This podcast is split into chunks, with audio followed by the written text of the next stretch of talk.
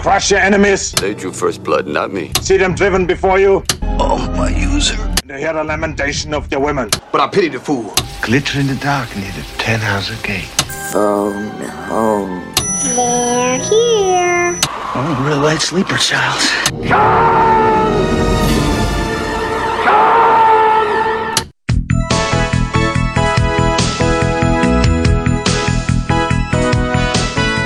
Welcome to Vintage Video, where we're rewatching the 80s so you don't have to. We'll be reviewing every major film release of the 1980s in chronological order, overanalyzing what you've seen and spoiling what you haven't. I'm Patrick O'Reilly, I'm Jesse Bayless. And I'm Richard Wells. and today we're discussing Madman, released January 15th, 1982. It was written by Joe Giannone, based on a story by Giannone and Gary Sales, directed by Giannone, and released by Jensen Farley Pictures, who we previously saw for Private Lessons and The Boogens. Co story writers Giannone and Sales were classmates at Richmond College, and in the wake of John Carpenter's Halloween, wanted to jump on the profitable horror movie craze and started developing a screenplay based on the famous Cropsy Maniac. Giannone adapted the story into a script entitled Madman the Legend Lives, while Sales, as his name would suggest, went around raising production funds, ultimately connecting with producer Sam Marion. Early in pre production, as actors came in to audition for the Cropsy story, several pointed out similarities to a script they had recently read for.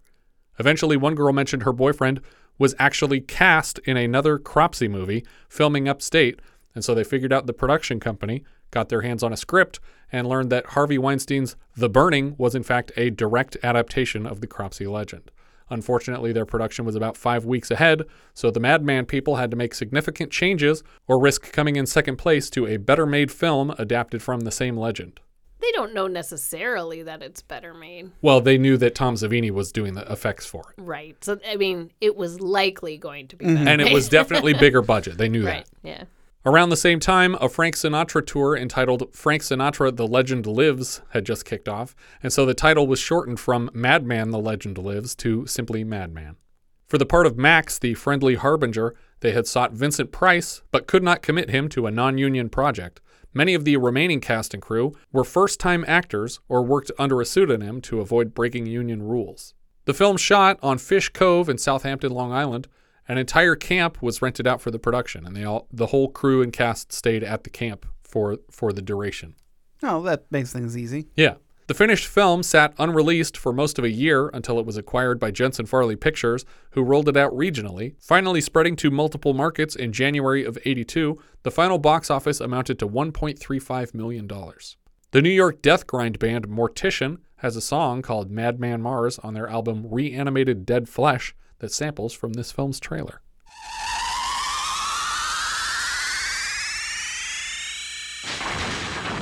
Madman.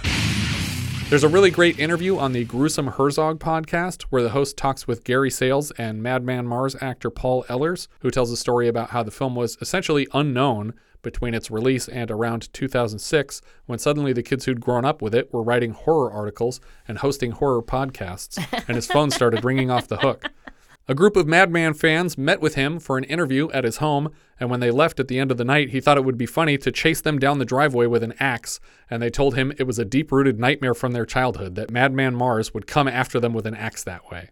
He sounds very appreciative of what this film brought to his life because, I mean, he didn't really work beyond this film. He, he was not an actor by trade, and so um, it, it was just a bright point in his life when he's like, oh, people care about this thing I did a long time ago. That's neat. And he actually has done a few more very low budget horror movies since then where people were just like, oh, we got to have Madman Marz in this thing.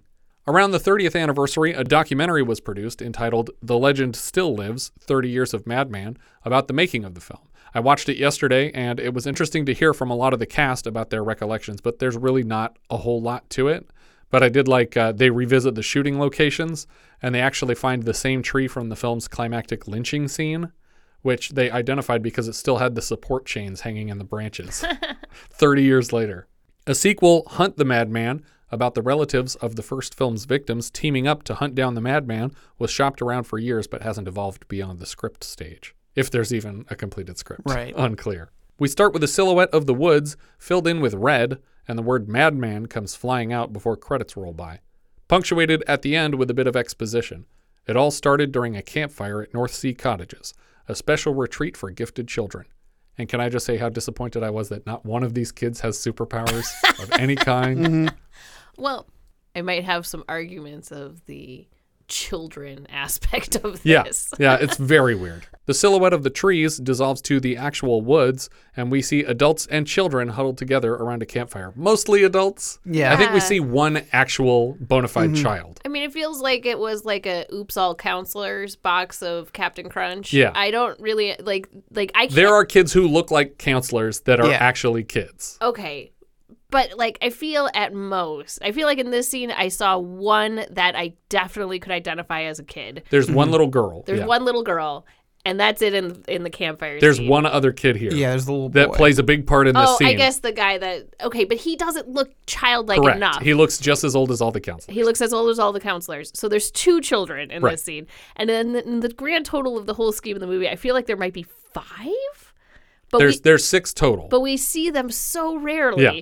that I'm really confused about like at what point in this camp are we? Because you have more counselors than you have children. no, they have exactly one counselor per child. Oh, okay. for some reason. the ratio. And there's literally three guy counselors for the three guy campers, and there's three girl counselors for the three girl campers.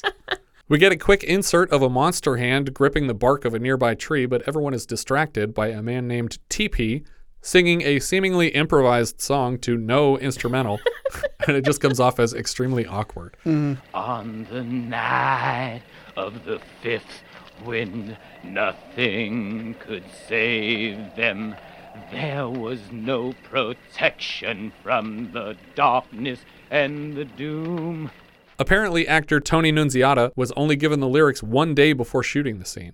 The lyrics tell the story of a madman hunting a group of victims, and as TP dances around the fire, grabbing hold of the other campers, we dissolve in and out of footage of them from later in the film looking terrified and occasionally even being attacked by Yeah. the madman. It's like, why are we spoiling every single person's death in the opening scene? Yeah, it's like a Mission Impossible style Right. kind of opening. It's like, oh, okay, so I mean, is it foreshadowing if it's definitely going to happen? I don't know. In exactly the way they show Yeah, it. after the first few came true, it's like, I guess those were all clips from later. At the end of the song, an older camper, Max, says it's his turn, and Max is actually like the owner of this whole camp. Right. He tells them the story of a man who used to live in the abandoned home that they can see from here. But weirdly, he's launching into a story about the same guy that the song was just about. Mm-hmm. They pretend like it's two different scary stories, but they're talking about the same case. The man who used to live here was a farmer with a wife and kids. He was an angry drunk with a bitten off nose until the night he killed his family with an axe. I mean, I guess it, he probably stayed an angry drunk with a bitten off nose. As he tells the story, we see it reenacted in POVs and inserts. Sleeping children's skulls are bashed in with an axe. Thinking back to the night, something occurs to Max. Wait a minute. Now that I think about it, it was the same night as tonight. Wait, did this happen tonight? if not, then you should have said, on a night just like tonight. Why, tonight's the anniversary. Worst accident I ever seen. After killing his family, the crazed farmer walked to the bar and ordered a drink with the bloody axe laid out in front of him. When the people learned what happened, a lynch mob was formed, and they left him hanging from a tree overnight, even slashing open his face with the same axe as he hung. In the morning, all they found was a broken noose. Even the bodies of his family were nowhere to be found. And much like Hell Night, I kept expecting these bodies to show up around every corner. They take their sweet time. they do show up though. They do, eventually. Richie loudly calls BS on this detail, suggesting it's impossible that this killer might have buried his family in some undiscovered grave. yeah, he's like, it's like, how could the bodies have never been found? It's like, I think there are unsolved Yeah. murders all the time. Isn't that a of all pretty the common details thing? of this story, Yeah. that's the one you have an issue with. He, he, he probably survived in a noose all night, and then there's no way he buried anyone. What? That's not the supernatural part. He demands to know the man's name so he can Google it later, presumably. Much later. but Max warns him that the killer still stalks these woods. It is said also that if you say his name above a whisper in the woods, he will hear you because he can be anywhere, anytime. And if he hears you call his name, he'll come for you. And if he comes for you, he'll get you. one by one, you'll start to fall before night's over. I'll get you all. His name is Madman Ma. I guess he doesn't pronounce the Z the second time. Mm. It's like Madman Ma. And then you hear a little girl's voice go, What did he say? I didn't hear that. What did he say? I couldn't hear him. His name is Marz. Madman Marz. If you don't say his whole name Yeah. correctly, it doesn't You can work. say Marz first and then Madman, Mhm. but if you say Marz again after, you have to take the Z off. Or else you're fucked. Richie decides to play it cool and starts shouting to the invisible killer to come get him if he's so real. Hey, Marz! Madman Marz! Here we are! Come and get us, Madman! He hucks a huge rock through the window of Marz's home. Richie's outburst seems to worry Max and scares a lot of the younger kids who believe an axe murderer will chase them down for this. He didn't mean it, Marz! He's young and foolish and doesn't know what he's doing! Stay where you are, we mean you no harm! Let's hope that stopped him in time. If not, no one is safe in the woods tonight. He tells them all that Marz is practically invisible in these woods, and the only sign he is upon you is a deathly stench. He closes storytelling time and informs them that he'll be leaving the camp soon, but he's enjoyed his time with them this year. He also mentions that all their parents are going to come back for the weekend, and it's the weekend before Thanksgiving. Thanks. Okay, I had a big problem with this. So this is fall camp. But it's summer camp. But also, no, it's winter camp. I don't understand. I don't understand. They're coming for Thanksgiving, but this is supposed to be a summer camp. Right. I don't get it. But maybe that's why there's only six of them. Because people are like, wait, what is this that we're signing up for? Before they leave the campfire circle, he shares an important warning that we've heard before. And remember, don't walk in the woods alone, cause. The Madman Marz will get you! That's right. So I guess shouting his name above a whisper is just fine now. Yeah, yeah.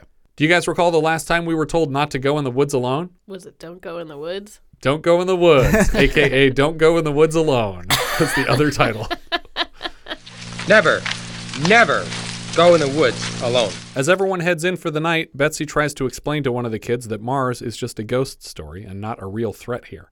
Weirdly, when TP passes to flirt with Betsy, she's mad at him for scaring the children, when he is neither the man who shared the brutal true crime story, nor the camper who intentionally summoned the wrath of the madman. He's persistent because camp is over soon, but she's not budging. Stacy notices their disagreement and intervenes to suggest TP give Betsy a break to come to him on her own. The campers split up as Max leads the girls back to the camp, while TP and the boys put out the fire.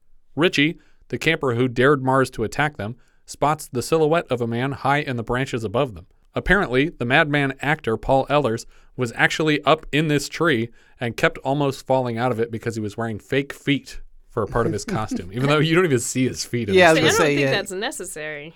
He could have worn full on boots and I wouldn't have noticed. Right. When the boys start marching back to camp, Richie hangs back to investigate. Okay, hold on. And they are literally like Marching. quick time harching like their way through the woods. Yeah. I don't get why this is necessary. I don't either. Richie watches Marz slowly creep down from his perch and then walks right into the abandoned house in the woods. Inside, we see a monster hand light a candle. As Richie wanders around inside, we see the same clawed and scaly hand smash the candle out. Yeah. I don't know why this keeps happening. Why did you light the candle? Yeah, And then not unlight the candle. I just like smashing them. He's trying to do that scene from Lawrence of Arabia where he Yeah. puts it out with his fingers. He's really bad at it. Just Yeah. ah. Richie moves upstairs and Marz kicks his way out of the basement doors. TP gets the whole way back to camp without ever realizing he lost one of the kids. He wants to go bother Betsy, but he sees Stacy heading to her cabin. Stacy asks what Betsy's intentions are with TP and applauds her for recognizing him as a possessive male. They agree to share numbers and stay in touch when camp is over. TP stops by Max's cabin. Outside, we see an axe buried in a tree stump, and TP asks if Max's offer still stands to pay a hundred bucks to whoever can pull it out. I actually like the imagery of the whole axe Excalibur routine, Mhm. but it doesn't play enough of a part in the rest of the film. Yeah. Max even offers to help him dislodge the tool, but their combined strength still doesn't do the trick. Even That- if it did, would Max pay the prize to someone if they needed his help to pull it out? Well, also, uh, that handle would have just snapped. Right. Like the the, the Two men pulling yeah, on this yeah, little exactly. branch. Yeah. It's not the friggin' Mjolnir. It's Yeah, unless the whole thing is cast in bronze and it's just a shitty joke. oh, okay. TP tries to recruit the camp cook, Dippy, to help too, but he's not interested. And Max tells him it's time to give up. Maybe, but I don't like losing. Losing, winning, what's the difference? Play the game with a fair heart, and you'll always be able to look yourself in the mirror. Play too hard to win, and you might not like what you become. You become a winner. That's what you become. We cut back to Chef Dippy, and Stacy blows a toot on her flute. She wakes him and informs him that the whiskey he was drinking from is empty, so he stands to get another bottle. But when he opens the liquor pantry, Madman Marz leaps out and slashes open his throat. I was so disappointed. This was like the first character in the whole film. I'm like, I like this guy. Yeah. This guy Oh, seems he's gone. interesting. Mm-hmm. Back in Richie's cabin, his roommates are worried that he still hasn't returned, and so conspire to make his bed and cover for him until he gets back. Got to give him more time to get back. Richie knows what he's doing. I don't get that impression. Y- yeah. Also, make his bed that like like you like stuff a pillow under the sheets to make Yeah. it look like he's. Or you're just there. going to clean it up so that it's really obvious he's not sleeping in it. Yeah, and also who's looking? yeah. Like Nobody T- checks the bed. T- TP is the counselor who's in charge. He already knows he's He basically sacrificed Richie to Marz already. We cut back to Richie crawling around in the attic of the Marz house. Maybe the trick to surviving these slasher films is to go to what seems like the most dangerous place because the killer would never expect to find you here. We see Monster Hands Marz light up another candle. Downstairs, we hear some juicy stabbing sounds, and we see Marz's feet stumbling around in the candlelight. Marz lifts a coiled noose off a hook, and we cut back upstairs where Richie is still exploring. Richie sees Marz run across his own yard, noose in hand. Very rare for the killer to have unseen stalkers in these kinds of movies. Usually the POV is to watch the Yeah, yeah, victims yeah. from the Right, killer's right. perspective, not the other way around. We cut to a meeting of the counselors with the camp's apparent owner, Max. He thanks them again for a successful season, and Betsy brings up her concern that the younger kids are a little too frightened by his ghost stories. He suggests that next season, the younger campers might be excluded from the campfire tradition to avoid giving them traumatic nightmares. so instead, take all the counselors down to a campfire and, And leave three the children alone. unattended Yeah. Children. No, I think you just leave all the counselors for their camp back at the in the cabins also. Nowadays I think she'd be like, "Max, I think we should talk about the songs and stuff because the younger campers were saying it was ultra cringe mm. and it was really uncomfortable." So cheugy. Is that a new thing? Yeah. Is that really a thing? yeah. Oh my god. It'll be over by the time this posts. I think it already is over. What is chooky? Cheugy. It's like Cheugy? Yeah, like old and cringy. Oh, okay. like us. Us, Oh. we're cheugy. Is that what we are? Max says that he has to drive into town to collect shutters to close up the camp and play a few games of cards. Do you guys recall the last time when the camp's owner had to drive into town for supplies and left all the counselors alone on the property on the worst possible night? I'm gonna say Friday the Thirteenth. Yeah, that's right. Uh, Max asks if they need anything, and Betsy implies that she needs to get laid, but that Max can't help. Dave sees an opportunity. Down, girl. You'll be back in the big city in a day or two. You can get anything you want there. Hold it. I'm getting a bit too old for this kind of talk. I'm leaving. Max excuses himself from this horniness and tells them that he found the beer he told them not to bring to camp and he wants them to save him one. After Max leaves, TP takes the opportunity to apologize to everyone for his behavior earlier. They all applaud the gesture and he closes with a toast. I propose a toast. To friends and friendship. To love and lovers. May you always have more than you need. More love or more lovers? you just have extra Mhm. lovers hanging out? But it's such a is so the clapping is so awkward. Yeah, it's very weird. we hard cut right from the apology to the apology working really well. TP and Betsy are stripping around a jacuzzi to the tune of a song sung by Tony Nunziata, the actor playing TP here. One of two original songs written by the film's co story writer, Gary Sales. If you're gonna ask, why is this, why is that? It's up to you. It's not a great song, but it makes for a very amusing scene. Amongst the Batman esque undressing inserts, we get a good look at TP's giant belt buckle emblazoned with his nickname initials. The courtship ritual starts with the two of them swirling around the spa after each other. Mhm. They meet for a spinning kiss in the center, and we hard cut to Madman POV with one of those digital stings. Gotta stir the sexy stew. Yeah, a exactly. Yeah, you- you- tornado going yeah. in there. Get yourself a stew going. Thro- throw, throws all the bad stuff out towards the edge. Yeah. and stay in the center. Centrifugal fucks.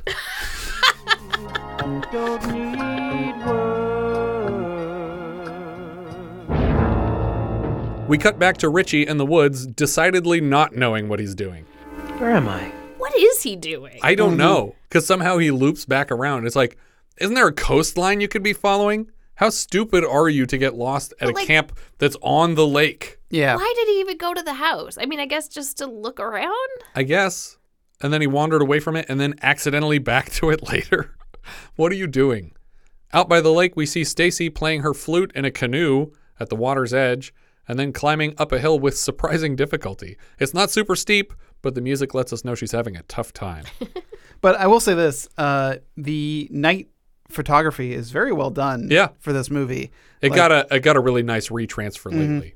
Then we see Marz is just behind her having the same trouble with this minor grade of a hill. She reaches the top and steps just out of his reach and then turns to blow a raspberry at physics, apparently, since she doesn't know there's a serial killer right here. We cut to a flaming fireplace and a counselor double date. Billy, Dave, Ellie, and Stacy are laying on the floor with their heads crisscrossed in a row. Dave takes the opportunity to get weird. I'm assuming they're all tripping balls right now, too. Yeah, uh, it right. Yeah. He sets his sight on harshing everybody's buzz. he stands up to monologue to his friends about how little they actually know him, and that for all they know, he's a complete psychopath here to murder them when they least expect it. Dave, are you okay? Of course, Ellie. I'm letting my emotions overcome my intellect. He flicks open a knife and stalks slowly toward them. I could take your bodies one at a time and hide them so no one would ever find them. I could chop off your head. Everyone laughs. This final explosive outburst seems a sufficient punchline, and everyone is very amused. Really annoying, by the way, that almost every character in this whole movie, their name ends with E. I was that was like a note I was going to make later. In the entire named cast, there's literally two characters who don't have E at the end of their name, like the sound E, not just the letter. Mhm. It's Dave and Max, but Dave's name ends with an E. Yeah. just, they just don't call him Davey. But it's literally Richie, Billy, Ellie. What's the little girl's name? I can't remember the little girl's name. well, it was like yeah, it's Betsy, TP, Stacy, Ellie, Richie, Dippy, Tommy, Jimmy, Mary, Shirley, Jeannie. It's insane. It's like it's on purpose. And yet Dave is just Dave. Were you worried about Richie, by the way? Well, have no fear. He's still in the woods. Yeah. and we watch him wandering around for another couple minutes. Half of my notes are Richie is still lost in the woods. yep, that's it. And he's just getting a little bit dirtier every time we see him. Suddenly caring about doing his job properly, TP checks into the boys' cabin asking after Richie the wise guy. True to their agreement, nobody mentions that he never came back from the campfire. To who? He's the one who knows. Does he know? No, he doesn't know. TP TP knows that Richie's not there. He d- he found out just now when he went to the cabin and he wasn't there. He was supposed to lead all the boys back to the Mhm. camp and he never turned around and looked to see who was following. But wasn't he telling him to to put like to make it look like he was there? No. no, the the kids said Okay, they were going to do that on their own. this their is own. the other problem with this movie. Not only does that kid that like shouted out Mad Max's name by the campfire Mhm. not look like a kid, he looks like TP.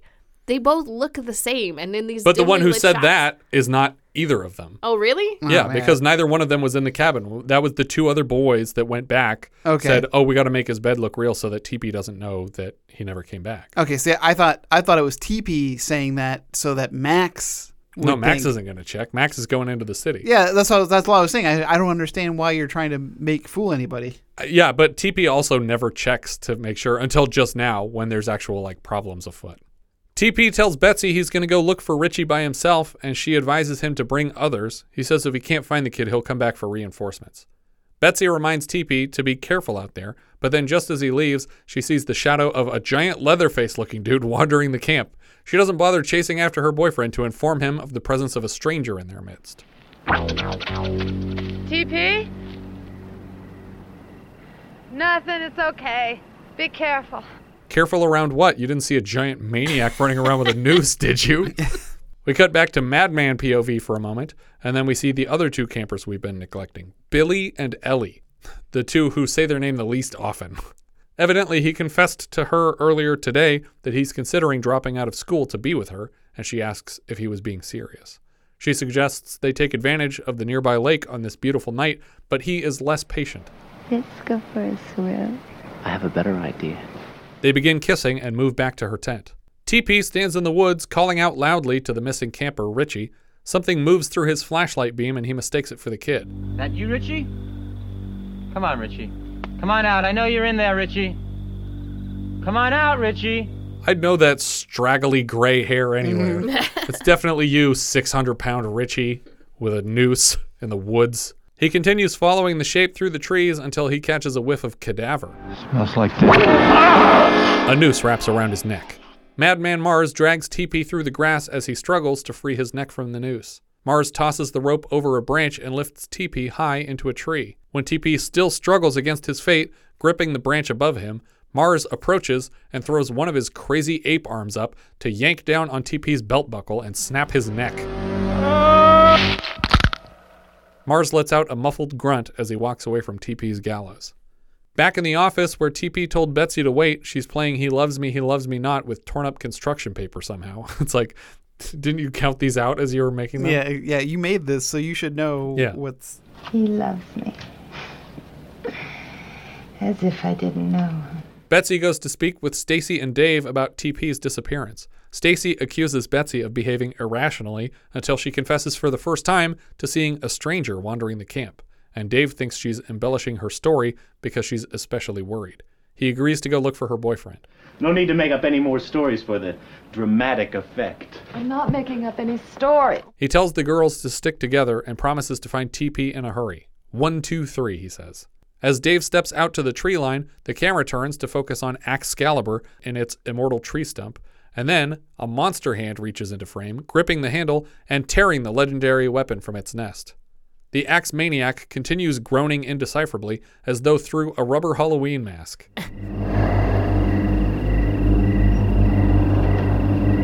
Madman's POV follows Dave through the woods. He fruitlessly calls to the darkness for TP, TP! You out there? TP! There's so much time spent on just him looking different directions and waving his flashlight around. We see the axe over his shoulder in one shot. He finds a flashlight in one shot. Finally, he comes upon TP's body. Unknowingly at first, we just see TP's feet dangling over his shoulder. He doesn't waste much time checking for signs of life, though. He just runs and hides behind another tree stump. In his position, my first thought might be that he and Betsy had some kind of argument and he came out here to kill himself. Mhm. But Dave is convinced immediately that foul play is to blame. He takes one last look at his hanging friend when the fabled axe swings out of the darkness. The first five or six swings miss Dave completely, and we get this amazing Dave POV shot of Madman stumbling after him in slow motion through the woods. It actually looks amazing because Madman's lit from behind, so he has like a highlight around his full silhouette, and uh, they reuse this shot later, but it's so cool. I love the way he's moving in it. Somehow, back at the camp, Stacy senses psychically that something has gone terribly wrong. She suggests the two of them head back to the camp office together. After being such a good friend earlier, Stacy is suddenly very condescending. First, she gives her shit for worrying about TP at all, and now calling her a follower sheep for suggesting they stay here. Well, Betsy, that's the difference between you and me. You're content to sit behind, and I'm not. I'd like to know what's going on. I'll see you in a little while. Stacy tells Betsy to wait here while she goes to get the other two counselors. Stacy pokes her head into Billy and Ellie's moaning tent and is shocked to find them engaging in sexual congress. Stacy doesn't retract her head, but instead urges them to finish soon so they can head back to the office together. I wish Billy had said, "This might go faster if you keep watching." Stacy heads back to the camp alone and we see Madman Marz in silhouette watching her from the shadows.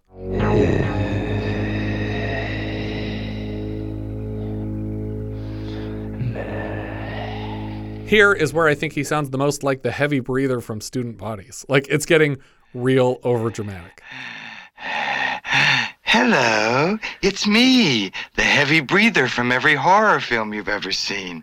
Stacy hops into a yellow pickup truck, but she can't get it started. She walks around to check under the hood, fiddles with something, and then tries the ignition again. This time it starts up, and we see a relatively normal hand grab the passenger door handle just as the truck pulls away down the road. It doesn't at all match the bizarre goblin hand that we've seen thus Mhm. far. With everyone collected at the camp office, the counselors decide to split up. we just all got to the same place. Yeah. Now let's all go separate directions. Everything that we've told everyone so far about not going into Yeah. the woods alone. Everyone go into the woods alone. they split up to search for the now three missing people. Betsy will stay behind to watch the five remaining children.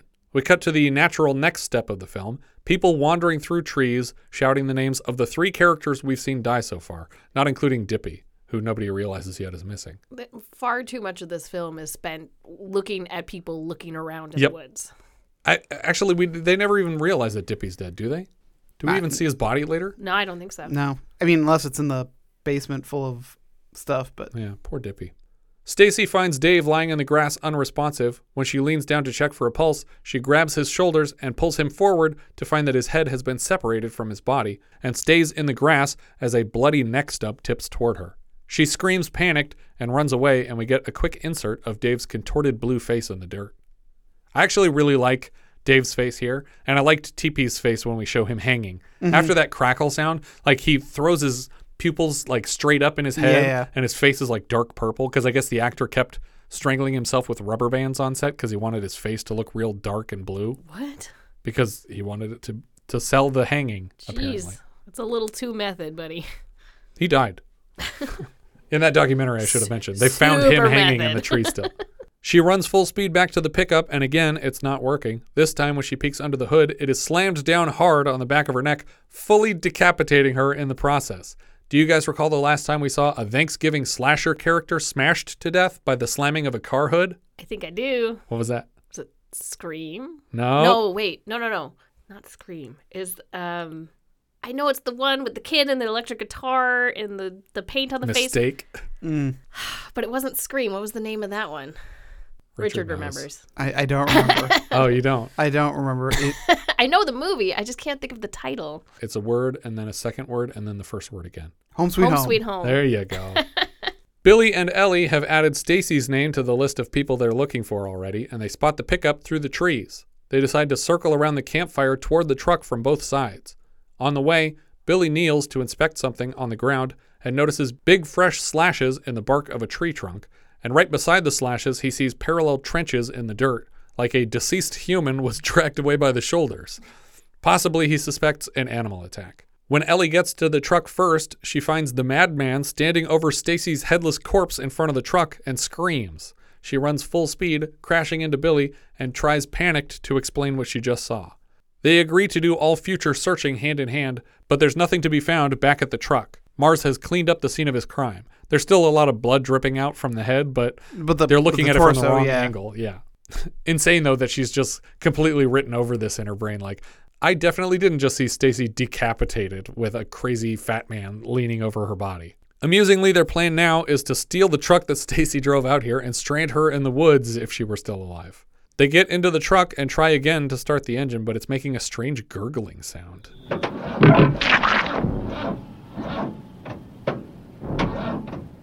Billy offers to check the problem and finds Stacy's head under the hood, dripping into the engine. He tells Ellie not to look, but she does anyway. yeah, she not only does she look, she gets out of the car Immediately. to run around Yeah. and see what it is. What is it, Bill? Nothing. Stay in the truck. Billy uses a rag to pull Stacy's head off the engine and simply discards it into the bushes. Do you guys recall the last time we saw someone attending to the scene of a decapitation and carelessly tossing a human head off the side of the road? I do remember this. I don't know that I do. is it the children? No. No. Is it a cop who's doing it, right? It is a cop. Yeah. He like he picks up the head and he looks at it and he's like, I don't know what to do with this, and he throws it off the side of the road. I don't remember this. I- I remember the scene, but I can't think of the movie. Tab Hunter and Divine are talking about it. Oh, those gotta be Polyester. Yeah. Potty Esther, this is your life, Francine. Smell the fragrant perfume. Ah. Somehow they're still able to get the truck started, but just as Dave prepares to pull away, Madman Marz smashes an arm through the driver's side window and drags Billy out into the night. The car rolls in neutral down the road until it hits a tree, and Ellie dives or is thrown, I can't tell, Yeah. out of the truck, just in time to see Madman Marz lift Billy into the air over his head. I fully expected Billy to get ripped in half like a phone book here. Yeah, yeah, we I- just hear crackles. Yeah, I thought he was gonna like go, like do a Bane and just like Yeah. bring him down over his knee. Oh, sure, like that'd that. be great. Fold him in half. we hard cut to Billy's legs being dragged through the wilderness. Richie continues wandering filthier and filthier through the woods. He has no idea where he's going. Somehow he winds up back at the Marz farmhouse. He watches Marz trudging around the basement with an axe for a moment, and then, when Marz runs back across the yard to collect the next victim, Richie insanely decides to re enter the house that he already fully explored. You've been in this empty house before. What are you doing? We see him creep down the stairs into the basement, where he stumbles upon some horrifying truth, but we don't get a reverse angle. We keep hearing stabby sounds down here, though, and only see one grody pair of feet on the floor, so it seems clear that these victims that Madman brings home are being hung on meat hooks in the basement. Richie's shocked face here is the one we saw during the Dissolve montage over the first song that TP sang at the start of the film. We cut back to Betsy taking care of the children, and then cut immediately away to Ellie sobbing and panicked as she stumbles blindly into cabin after cabin in search of Betsy. Unfortunately, Marz finds her first. As he chases her back through all the same cabins over again, she slams every possible door in his face, but he effortlessly axes or shoulders his way through each of them on their way to the kitchen, where she enacts a Nobel Prize winning plan. She yanks open the refrigerator and dumps its contents on the floor before squatting inside and closing it behind her. This seems more like a Darwin Award, Right? Yeah. Surely Marz will never guess where she is as he carefully tiptoes over eggs, cheese, and milk splashed across the floor. And shelves. Right. Do you guys recall the last time we saw someone empty a refrigerator to use it as a shelter from a deadly attack? Uh, I remember talking about the Punky Brewster episode. Mm. We've had a couple fridge situations. Yeah. But the one I was thinking of was in Roar when they're trying to get away from the lions and one of them gets into the refrigerator. okay. Brilliant. It also happens much later in Indiana Jones fan film Kingdom of the Crystal Skull. Amazingly, Marz does not find her here, but she barely gives him a chance to because within 90 seconds she's already stepping out of the refrigerator and tiptoeing through all the darkest hallways to verify the coast is clear somehow. Just when she thinks she's safe, Madman reappears and buries his axe in her sternum, or it's like right at the bottom of her neck. Mhm. Betsy chooses this moment to go for a brisk walk in the night air and peeks into the cabin where Ellie was just killed. All she can see are bloody legs by the fireplace, and she runs back to the office to make a phone call. No, not to the police. Yeah. to Max, the camp's owner who's probably four pints deep in the middle of a card game and completely useless in terms of potential rescue. She's dialing this epically long number. I was like, no, that's not 911. No, that's too many digits. 911 didn't exist yet. In addition to calling the inarguably wrong person, she really doesn't give him any pertinent information about who's missing or what's going on. She just vaguely mentions what she thought she saw through the window, leaving out the detail of a corpse. You gotta come back. There's blood all over the place. Uh, hold on, Betsy. What are you talking about? I don't know, I don't know, I don't know. It's just blood all over the fireplace. You gotta come back now. I'll be right there. He has his like hand of cards in his. He's still Yeah. he's still holding on. He's like he doesn't want to give it up. Whatever Yeah. he's got, he's got a good hand. And he Yeah, has, now he he's has to go really deal with this upset. bullshit. I have to flush this flush. He just stuck around for three more hands, I'm sure. Betsy loads up a shotgun and crosses the campgrounds. As soon as she's back inside another cabin, she thinks she sees someone through the window. And when Ellie's face is suddenly pressed against the glass, Betsy hits her point blank with both barrels. she seems pretty confident that either this wasn't Ellie or that Ellie was already dead because she shows zero remorse for shooting her friend in the face and opening her head. Some of the children are woken by gunfire, and she orders them to wake the rest so they can get on the bus and leave. Yeah. So yeah, like the youngest girl opens up the, her cabin door and she says, "Wake everybody up!" Blam! Just shoot her in the yeah, face. that's what I was worried was gonna happen. But the girl, the girl, like she says, "Wake everyone up," and the little girl just goes eh, and just closes the door. By the way, like- there's something out here. I can't really identify it anymore. Miraculously, the bus starts on their first try, and as she's driving out of the camp, the madman jaywalks in front of her. Even though he had cleared the road completely, she slams on the brakes to bring the bus to a complete stop, and even rises to step out and look for the shape. what are you doing? this is not your stop. Yeah. Keep going. This is where everyone in the theater is like, stay in the bus, hit him with the bus. Marz reaches into the bus, and Betsy is barely able to close the accordion doors on his monster hands. She slaps at him until he retracts them and disappears. Now, Betsy makes her craziest decision so far. She tells the kids to drive their own bus back to the police station in town so she alone can verify the deaths of her friends and fight off the madman. When the bus pulls away, Betsy walks through the woods straight to the Marz house. Moving down the entry hall, she accidentally discharges her weapon and draws the attention of Marz. As he closes in with the axe, she frantically attempts to reload, and the two struggle against each other for a moment. He catches her hard across the face with his jagged claws, slicing down to the cheekbone. He drags her by her collar down to the basement and drops her on another meat hook on the wall. As she bleeds out, Marz turns away and she manages to pull a tiny hunting knife out of her belt to stab him in the back. Now, apparently, she had this knife the whole time. A lot of them had uh, knives on their belts, in- inclu- including the the lady counselors. Yeah, I just like I feel like we would have hinted at this or we would have seen them use them once previously. Well, I, I got the impression that they were all like experienced outdoors. Okay. But Wouldn't seem like it. yeah, but it didn't like I, I get I think that that's what they wanted us to think. Yeah. So this is like his secret body hiding place because I feel like if the bodies were never found and they forgot to check the basement of the Yeah. house that he Mhm. lived Yep. in, that seems weird. That is very weird. when Madman Marz whirls around disgruntled, he accidentally knocks his work candle to the floor, where it quickly sets fire to a bed of straw. The entire room goes up fairly quickly, and through the billowing smoke, we can see the rest of the deceased counselors hung on hooks of their own in the corner. This will save Marz the effort of having to smoke the meats himself. Still on the way back to camp, Max slows to a stop when disheveled camper Richie wanders out into his headlight beams. Max rushes up to the kid and asks what happened here. Richie! Man, man, Marz. He's real. The camera pushes tight into Richie's eyes, and we see a translucent overlay panning across the meat hooked counselors as he remembers what he found in the Martian basement. The shot ends with the skeletal remains of Marz's own family from the origin of this legend, implying that in three minutes of exploring, Richie found the Marz family remains that the entire town completely overlooked hanging on a wall in the basement. Well, we can't identify these bodies. It's we don't have the technology. It's like those are meat hooks. This is meat. Keep going. Check upstairs.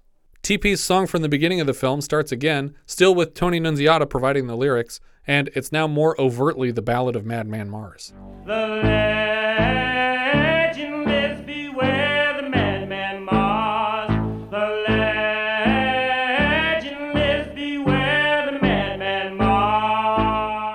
Do you guys recall the last film that ended with a folksy ballad that told the story of the film's legendary killer?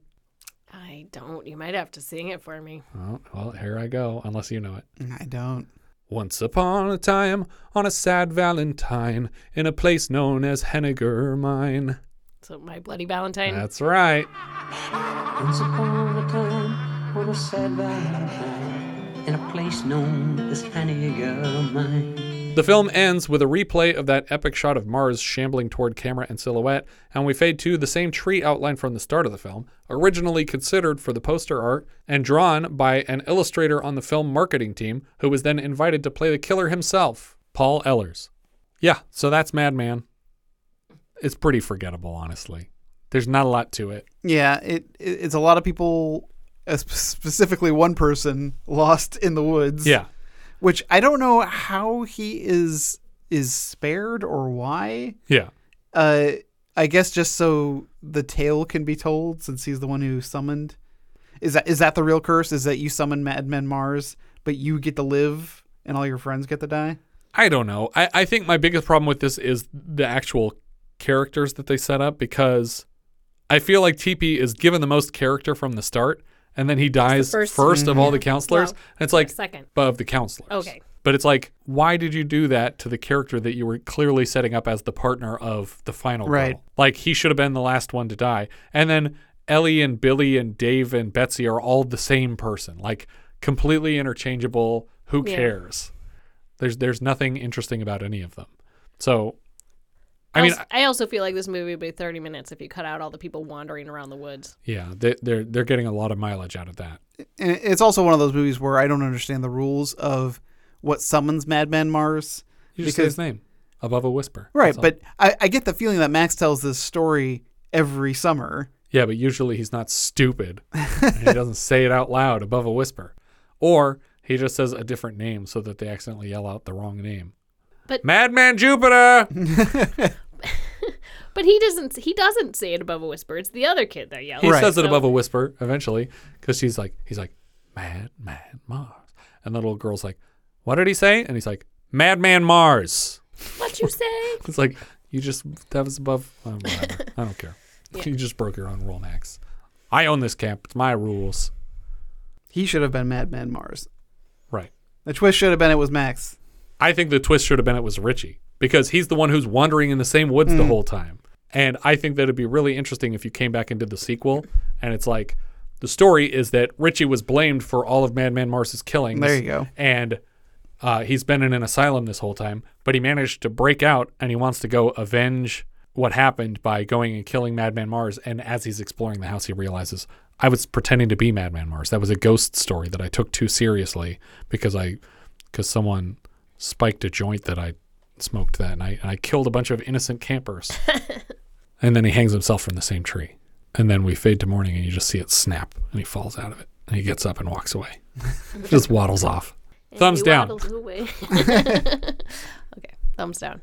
Thumbs down. It's a thumbs down. Yeah, thumbs down for this one. Um, what are we thinking letterboxed? You know, I feel I feel kind of bad about this, but it's currently at the bottom of my list. Okay. It's uh it's six out of six right now, just because I feel like the other movies are are are very bad that are on top of it, but they're bad in more interesting ways. Yeah. and and I I think we have the same bottom two at least, Island of Blood and Splits. Yeah, Or, or uh, oh, you have Aftermath. Aftermath. Yeah. I mean they have more interesting characters. They they do. Well, and, and, and if you're going to watch a bad movie, I think having it be really, really bad helps it be more interesting. I and This, agree, and yeah. this one was just kind of blandly bad because it, you know, It I just said- felt like they were racing to catch on to this craze that was happening. Yeah, they were just they, they they just wandered around a lot. It felt like a lot of filler in this movie. I Yeah. don't think the kills were particularly interesting. Um, And there's nothing that sets it apart from Yeah. any other camp slasher. very very straightforward. Yeah. Uh, I also have it at last place, uh, but which puts it below Island of Blood. Same. Bottom below Island of Blood. So we all got the same one on this one. Yeah, and you know me with horror films, and especially a, movie like this, which isn't super like scary or or even really all that gory because they cut away from a lot of stuff. But uh, you know, it was just just eh.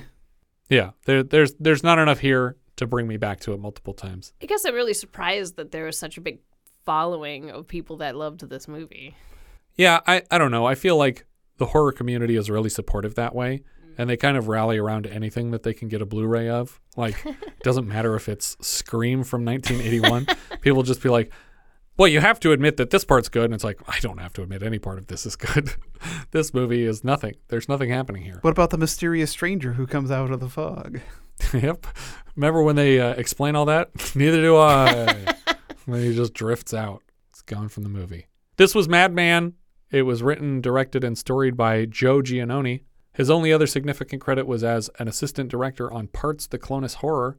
I was just gonna say. I was gonna say we were talking about movies. I was like, oh yeah, parts the Clonus horror. That's another one. Yeah. Uh, Gary Sales was the co story writer. This is his only writing credit. He has mostly assistant director credits on various films and television shows. The music here came from Stephen Horelick.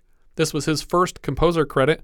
Later, he scores sci fi horror anthology series Monsters in the late 80s, lots of Shining Time Station, but most famously this Butterfly in the Sky. I can go twice as oh, high. wow. Take a look. It's in a book, a reading rainbow. Stephen much- Horelick wrote the Reading Rainbow theme song. It was a much darker song though when he originally wrote Yeah. it. Butterfly in the dirt. I'm gonna go make it hurt. Take a look. A bloody hook. I stabbed a butterfly. Although Horelick composed the film, the two original songs and lyrics for the film were written by co writer and producer Gary Sales and sung by Tony Nunziata. The cinematographer here was James Lemmo. He has a handful of writer director credits that I didn't recognize. Last season, he was the DP on Miss 45, and he's back later this season with Vigilante and One Down, Two to Go. Later, he lights Maniac Cop 1 and 2. The editor, Daniel Loewenthal, he previously cut Mother's Day, and he's back this season for Waitress and One Down, Two to Go.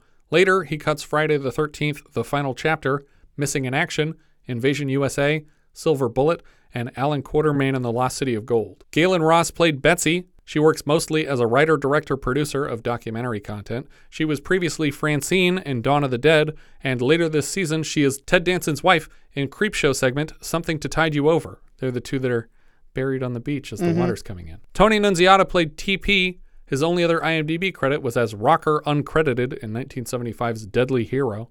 Harriet Bass played Stacy, not much else. Harriet was originally contracted to be the film's casting director, but was asked to step into a role when an actress dropped out at the last minute. Seth Jones played Dave, not much else. Jan Claire played Ellie. She was a nurse in One Third Rock and Franny in a Star Trek Voyager. Tom Candela played Richie. More recently, he shows up as Danny Bartender in Midnight Matinee Psycho, which he also directed second unit on. Michael Sullivan played Dippy. He has visual effects credits on Little Shop of Horrors, Star Trek V, and the 2021 Mortal Kombat. Paul Ehlers played Madman Marz. He was an artist working to design promotional materials for the film when he was suddenly offered the part of the killer. His son was born during the film's production, and he rushed directly to the hospital, still in costume and makeup. Do you guys recall the last time we mentioned an actor playing a serial killer rushing to the hospital still in costume? Oh, that sounds familiar. He was cut by a machete on set because for some reason they were using a real machete on the set. That sounds like a Tom Savini kind of thing Mhm. Well, no, actually, he stepped away from the franchise for this installment for this installment. because he was working so on the it was Friday the Thirteenth Part Two. That's right. Steve Dash, the film's stunt Jason, was rushed to the hospital with a fake machete buried in his shoulder when an actress accidentally slashed his hand open with the non prop machete. Garrett Castle played Innkeeper. We mentioned him last for being uncredited as a rocker in Burnt Offerings, which is probably a mistake because there's very few people in that film. He's also Don in Microwave Massacre, Shrimp in The Video Dead, and an uncredited clown in Private Parts. I think that's everything for Madman. If you have any thoughts you'd like to share, you can find all our socials at linktree slash vintage video pod. If you enjoy what we're doing, consider giving us a review on iTunes. I don't think it helps our visibility, but it's good for morale. And if you really like the show, maybe you should join our Patreon campaign at patreon.com slash vintage video podcast for access to all our 70s reviews and a hand in choosing next month's film. Patrons are currently choosing between The Great Gatsby, The Sugarland Express, The Super Cops, and The Three Musketeers for a 50th anniversary review next month. Thank you so much for listening, and I hope you'll join us next time when we'll be discussing A Stranger is Watching, which IMDb describes like so. The 11 year old daughter and girlfriend. that sounds Whoa, wrong. whoa. This is written very weirdly. I'm going to read it exactly how IMDb wrote it. All right, all right. The 11 year old daughter and girlfriend of a man whose wife has been raped and killed in front of his daughter three years earlier are kidnapped by the same killer, held captive in a bunker below Grand Central Station. The two plot their escape while the police try to track the kidnapper. It's not a bunker. The girl, the the 11 year old girl, is not his girlfriend. Mm-hmm. uh, I don't think she was raped and killed. She is The mother, yeah. She Yeah. is. Yeah. Okay. They don't. They don't really show that, Okay. but they say it. They say it on the news. That's right. Okay. So yeah, that's uh, a stranger is watching. We leave you now with the trailer for that one. New York's Grand Central Station. A million people pass through it every day. Some of them never get out. Because beneath it is another world where a killer can hide, victims can disappear, and no one will ever know. Dad, when are you gonna be home? I'll be there at 8 if the train's on time. One minute, Dad.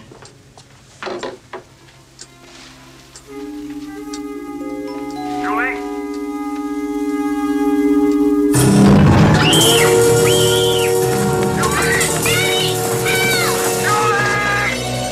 The darkest catacombs of the city, a stranger is watching. A whole new vision of fear. I know you're here. Julie, go back!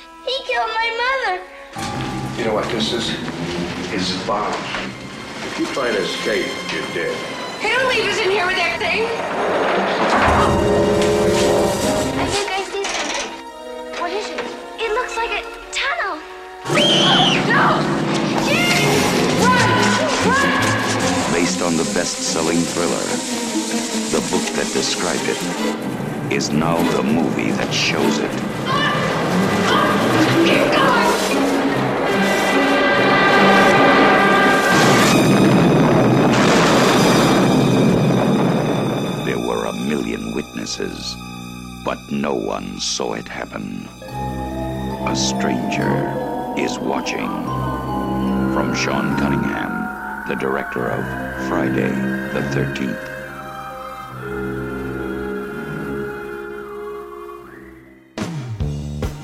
Hi, friends. The world got you down. Don't be sad. Listen to $2 Late Fee with Zach and Dustin. $2 Late Fee is the podcast that celebrates the best decade of entertainment, the 1980s. We pick a movie and soundtrack from our youth that we loved and see if it holds up today. We also interview your favorite celebrities from that era. All in the spirit of positivity and togetherness. Check us out at $2LateFee.com.